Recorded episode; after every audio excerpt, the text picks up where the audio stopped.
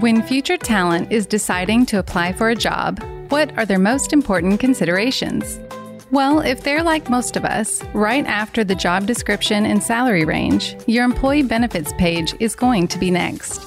The reason is simple employees directly relate benefits to their overall perception of well being. And HR leaders are constantly adapting their benefit offerings to meet the needs of their evolving workforces.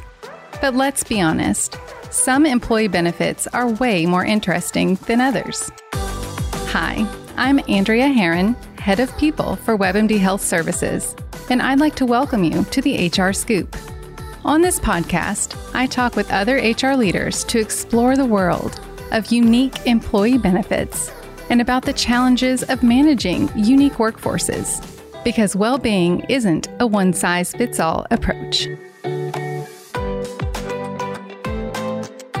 In the season finale, we welcome Carol Sladek, a partner at Aon who serves as the firm's work life consulting leader within the strategic advisory team. In this role, she provides best practice leadership on all aspects of work life, time off, and emerging workforce strategy. Hi, everyone, and welcome. We are so happy to have Carol here. And Carol is a partner and serves as the firm's work life consulting leader within the strategic advisory team. In this role, she provides best practice leadership on all aspects of work life, time off, and emerging workforce strategy. Carol consults with clients to develop strategies to attract, engage, and retain talent through design and communication of work life and time off programs. Welcome, Carol. Thank you so much. It's a pleasure to be here. Thank you for having me. Yeah, well, yeah, happy for you to join. So I guess to just dive right in, I want to know, you know, as the founder of the work life consulting division of your organization, I'd love for you to tell us a little bit about your career journey and evolution of starting this initiative. Sure, thank you. I appreciate that. So, yes, I started uh, about 34 years ago. I started when I was three. Um, and I started at the time at Hewitt Associates, which later became a- Aon Hewitt and now is a part of Aon. And I have been in HR my entire career, but specifically in the area of work life. And I've really had quite the adventure um, and pleasure watching this area sort of evolve over the last few decades. And I, I think really for me, the, the journey started uh, as I started my career uh, back in the late 80s. I actually started on a team of folks at Hewitt Associates that were tracking legislation.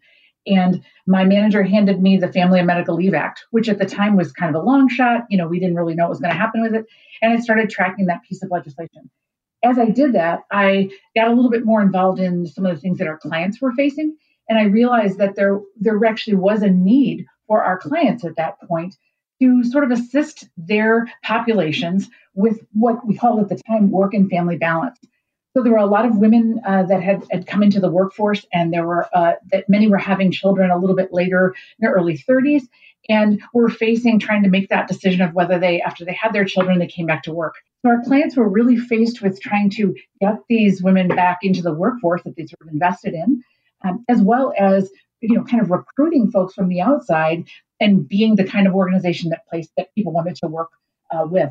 So I, I, actually had the pleasure of going to our then CEO um, and asking him if we could create a consulting area in this area. And he happened to be um, a gentleman who was raised by a single mom. So, uncharacteristically, at the CEO level, he really got it and understood uh, what I was talking about and the kinds of things that our clients might be wrestling with.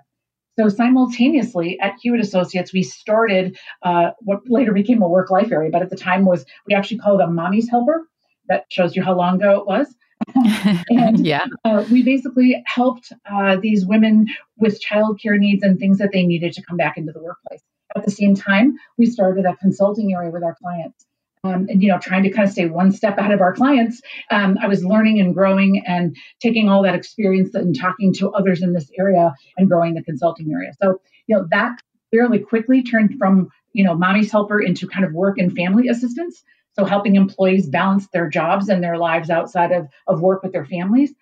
And then as employers kind of got more sophisticated with the area and realized, hey, helping, you know, recruit and retain women is only one piece of the puzzle, it sort of grew into the area that we now refer to as work life. And that's really helping all employees across a broad spectrum of needs um, across generations and all the things that they have in their lives, balancing that with their, their lives at work and, and finding that sort of win win balance for employees and for their employer. Wow, there is a really quite a remarkable amount of change that has happened from starting, you know, the original family medical leave, which was this idea that people didn't even know would pass, to now having state specific leave laws and, you know, work life balance being a whole area of discussion. It's really evolved dramatically. And it's it's pretty amazing that you've been able to kind of see that transition and help people through it in different organizations throughout that whole journey. It truly has been fascinating and then you kind of layer on top of that all of that change over all of the years the differences between you know employers and their cultures industries specific jobs and all the sort of uniquenesses one of the things that makes work life so very different than other sort of traditional total rewards areas benefits compensation is that you can't really come up with one work life solution that works for everyone because people's lives are different. They're in different places in their lives. They need different things. Family situations are different, and so on and so forth. So work life really is an area where an employer has to kind of look at it, look for an array of solutions that kind of meet the, the various needs of their population. So it's been really fun to work with employers across all different areas and industries and seeing what does fit in their own particular population, making that connection and seeing that broad reward, both as I said, for, for, for the employees as well as from the employer perspective.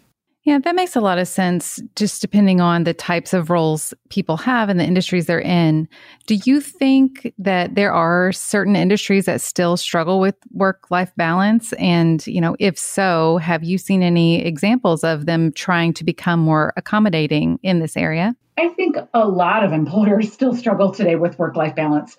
Um, I don't know that it's necessarily industry specific, but there are some trends. I think that Uh, for, for many, many employers, what makes it complicated is if, if you really are trying to match up the needs that employees have and the needs that the business have has and try to find those solutions that work for both, that tends to be, you know, what's the most effective type of programs and policies. But if you really are looking at those needs, at the same time, you're working with a moving target because your employee population is changing and business needs are changing all the time. So what works, you know, in, in one year might not work in the next year. And what works for one set of employees might not work for another. So that's kind of just a back backdrop is that you can't have kind of one set of programs that work for everyone. Um, and even from a consulting perspective, it's always a very sort of customized individual approach for an employer.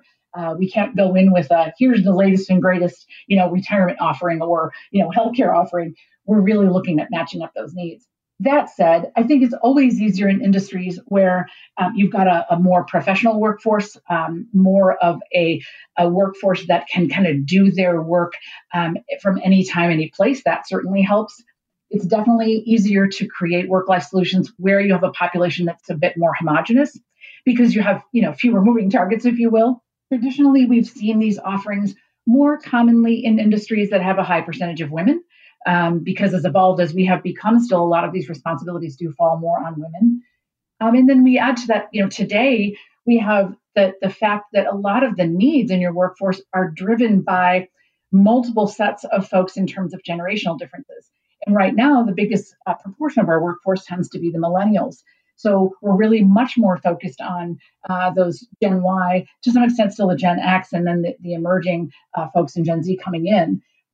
I think the biggest challenges from an industry perspective are typically operational, for one thing. So anywhere where you have sort of 24/7 jobs, 24/7 scheduling becomes a lot harder to create initiatives that really help those folks. So you'll you'll see less, you know, sort of work life type programmatic things for example, in a healthcare setting where you've got nurses that have to be staffed on a hospital floor, it's harder to offer them, you know, certain types of flexibility and so forth. Um, a lot of hourly, you know, sort of manufacturing jobs. Those are things that are a little bit tougher to find solutions.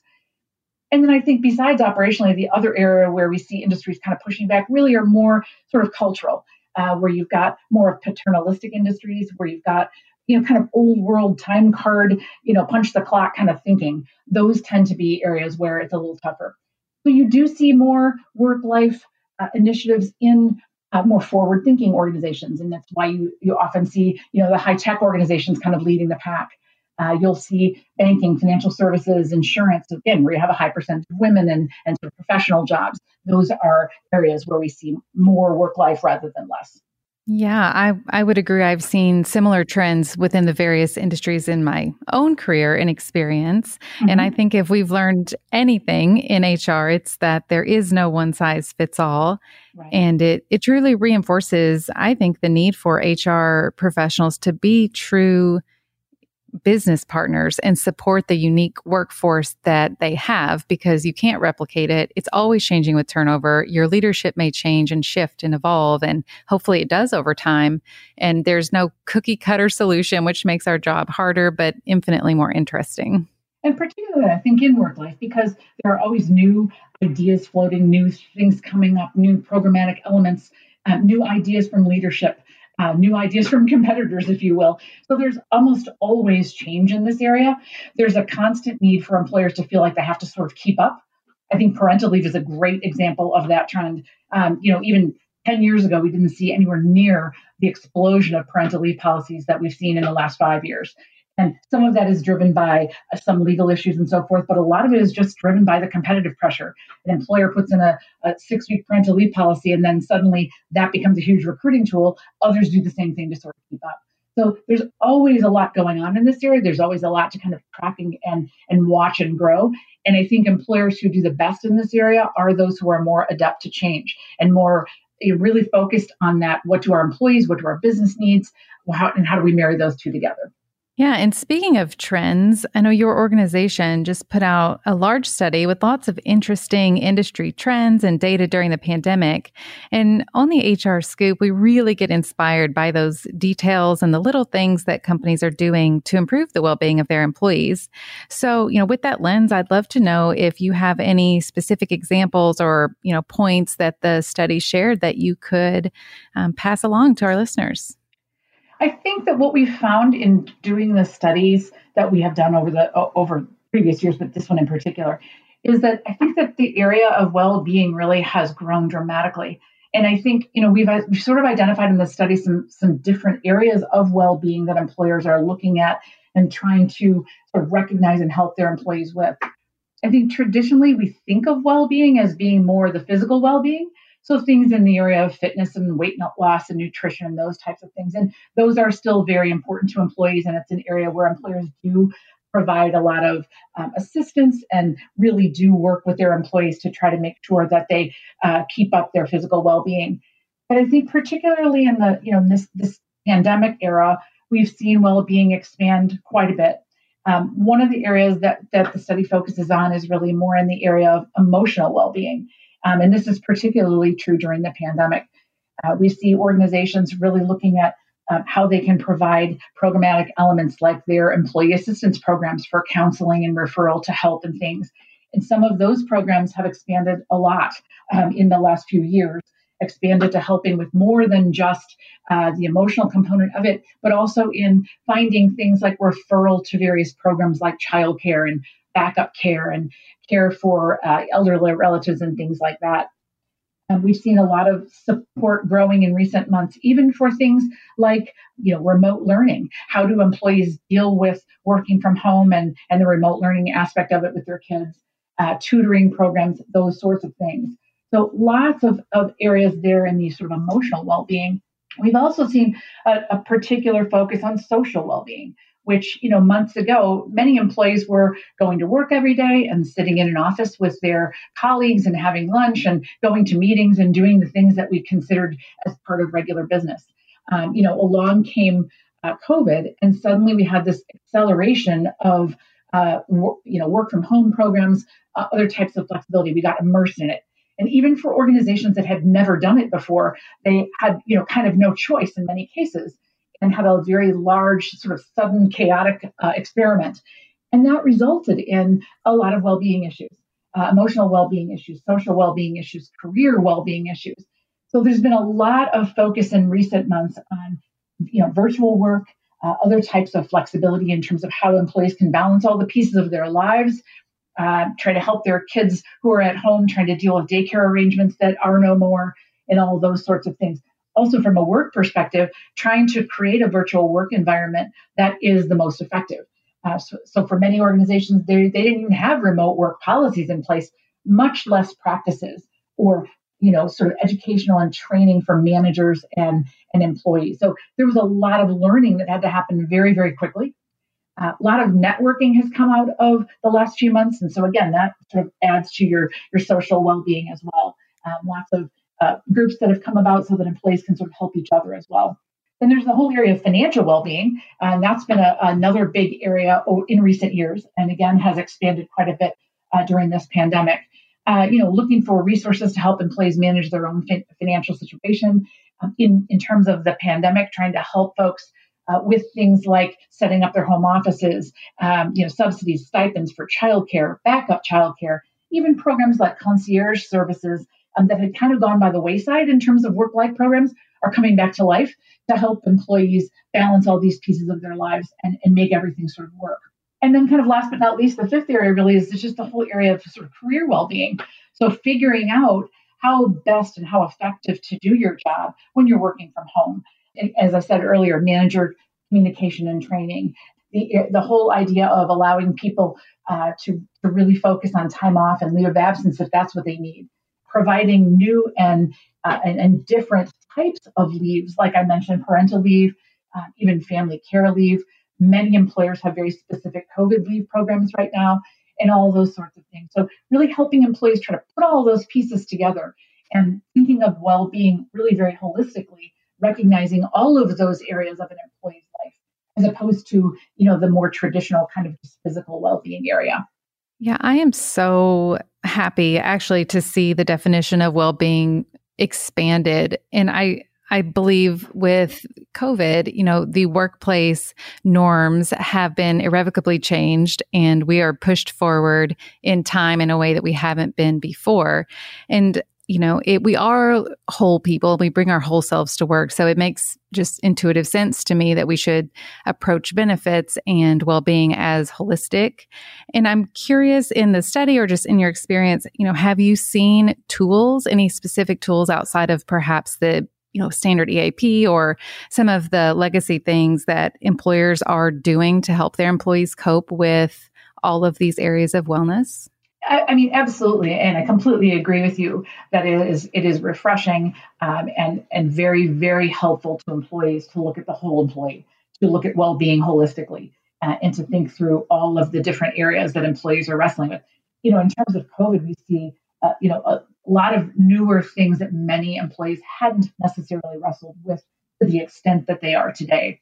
The you know things like isolation uh, even for folks who were already working from home, this is a whole new world. Financial stresses folks didn't have before, as you know, many have job loss in their homes or other financial pressures and difficulties.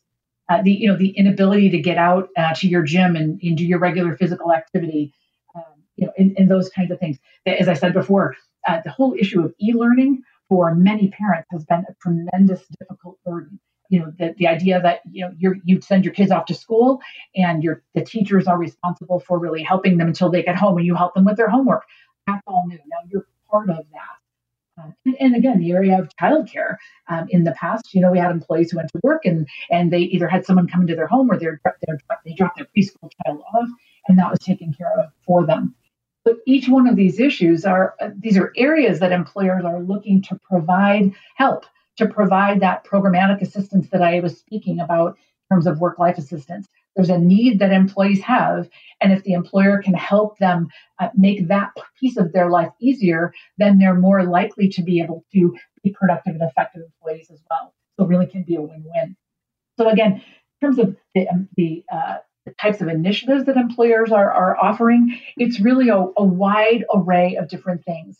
Um, I think it's been what we've seen is kind of a, a checkerboard of programs, really, um, alternatives and things, because I think employers also have realized, and especially those who have done work life traditionally and have done it well, realize that you know em- employees have different levels of emotional commitment to different pieces of their well-being. So, as parents of young children, even for example, you may have a different level of commitment to, you know, having a, a child care provider or going someplace else to take your child or, or using backup care. So again, I go back to this sort of array of programs is the most helpful for employees because then there's kind of there something there for everyone. So we're seeing a lot of different things that employers are doing, creative solutions to sort of help employees with these new, uh, you know, different sorts of issues.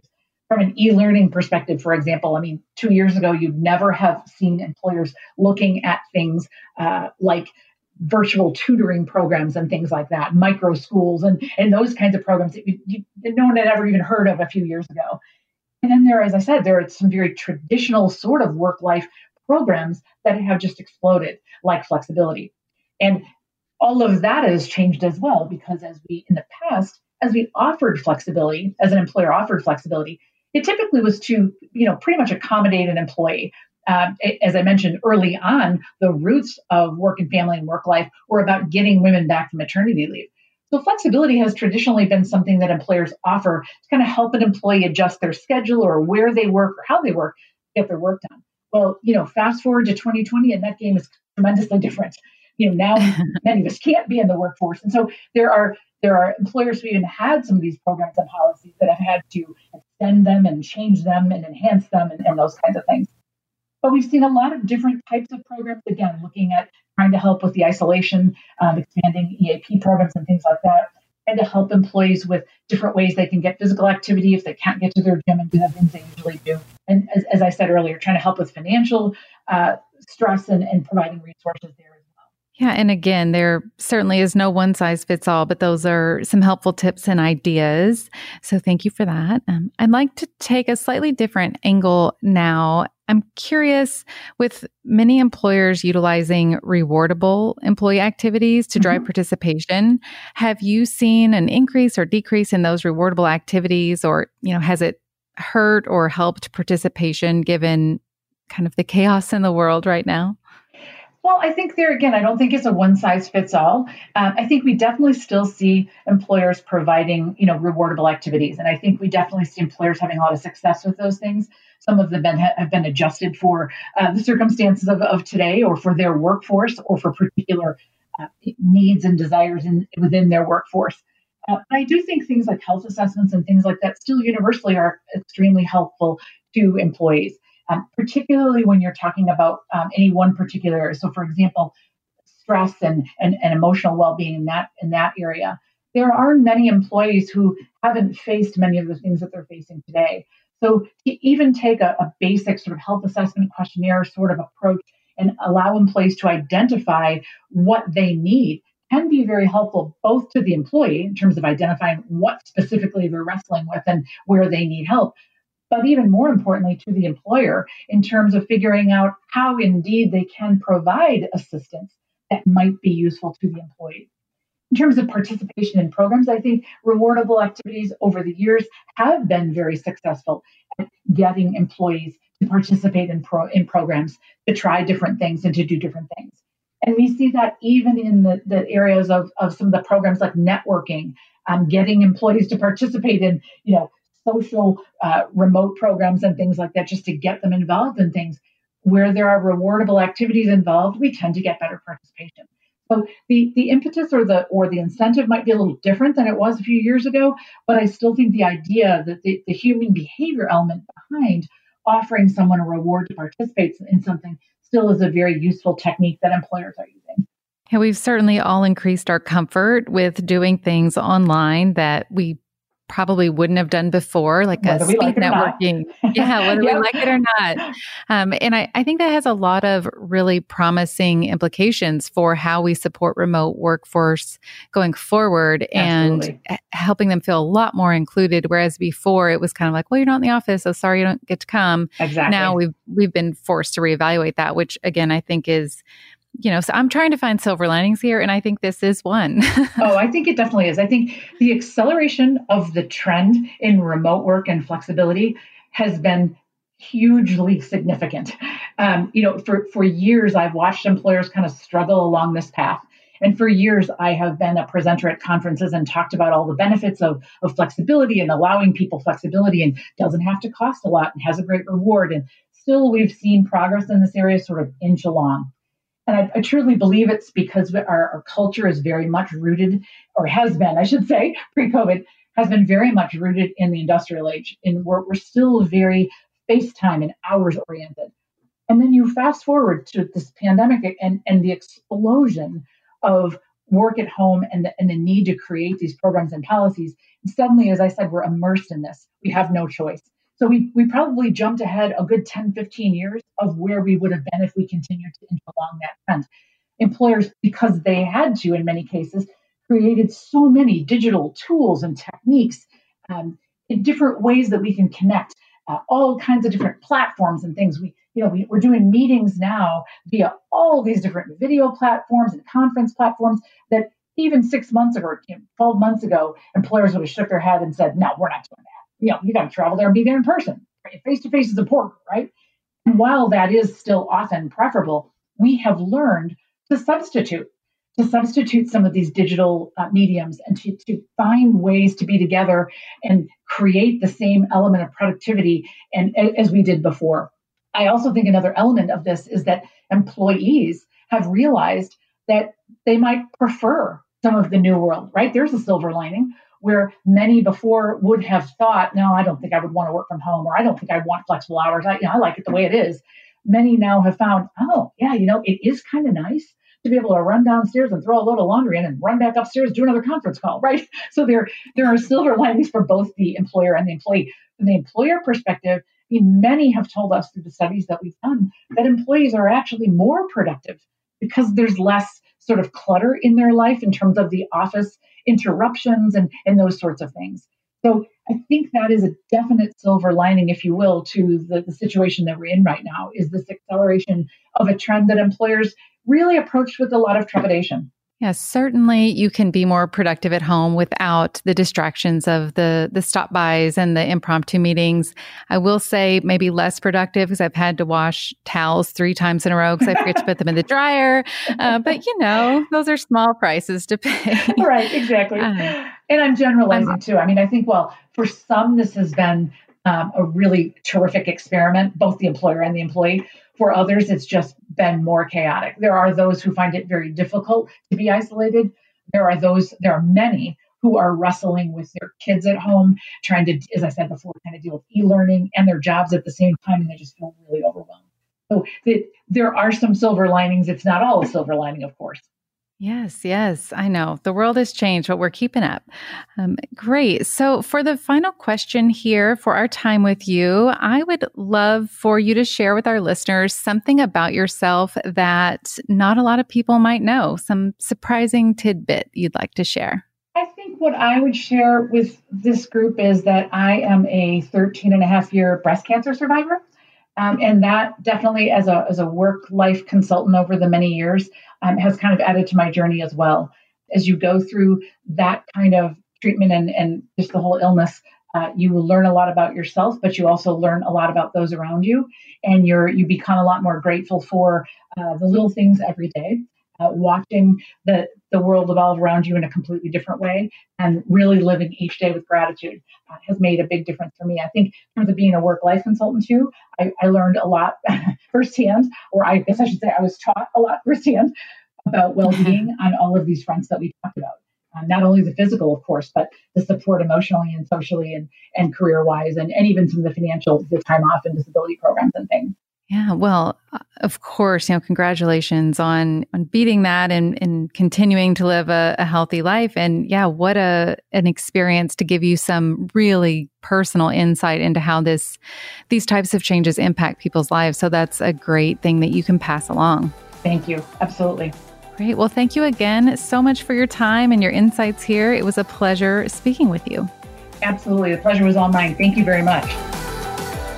Thank you for listening to the HR Scoop podcast. Please take a moment to rate and subscribe on Spotify, Apple, Google, or directly at webmdhealthservices.com slash podcasts.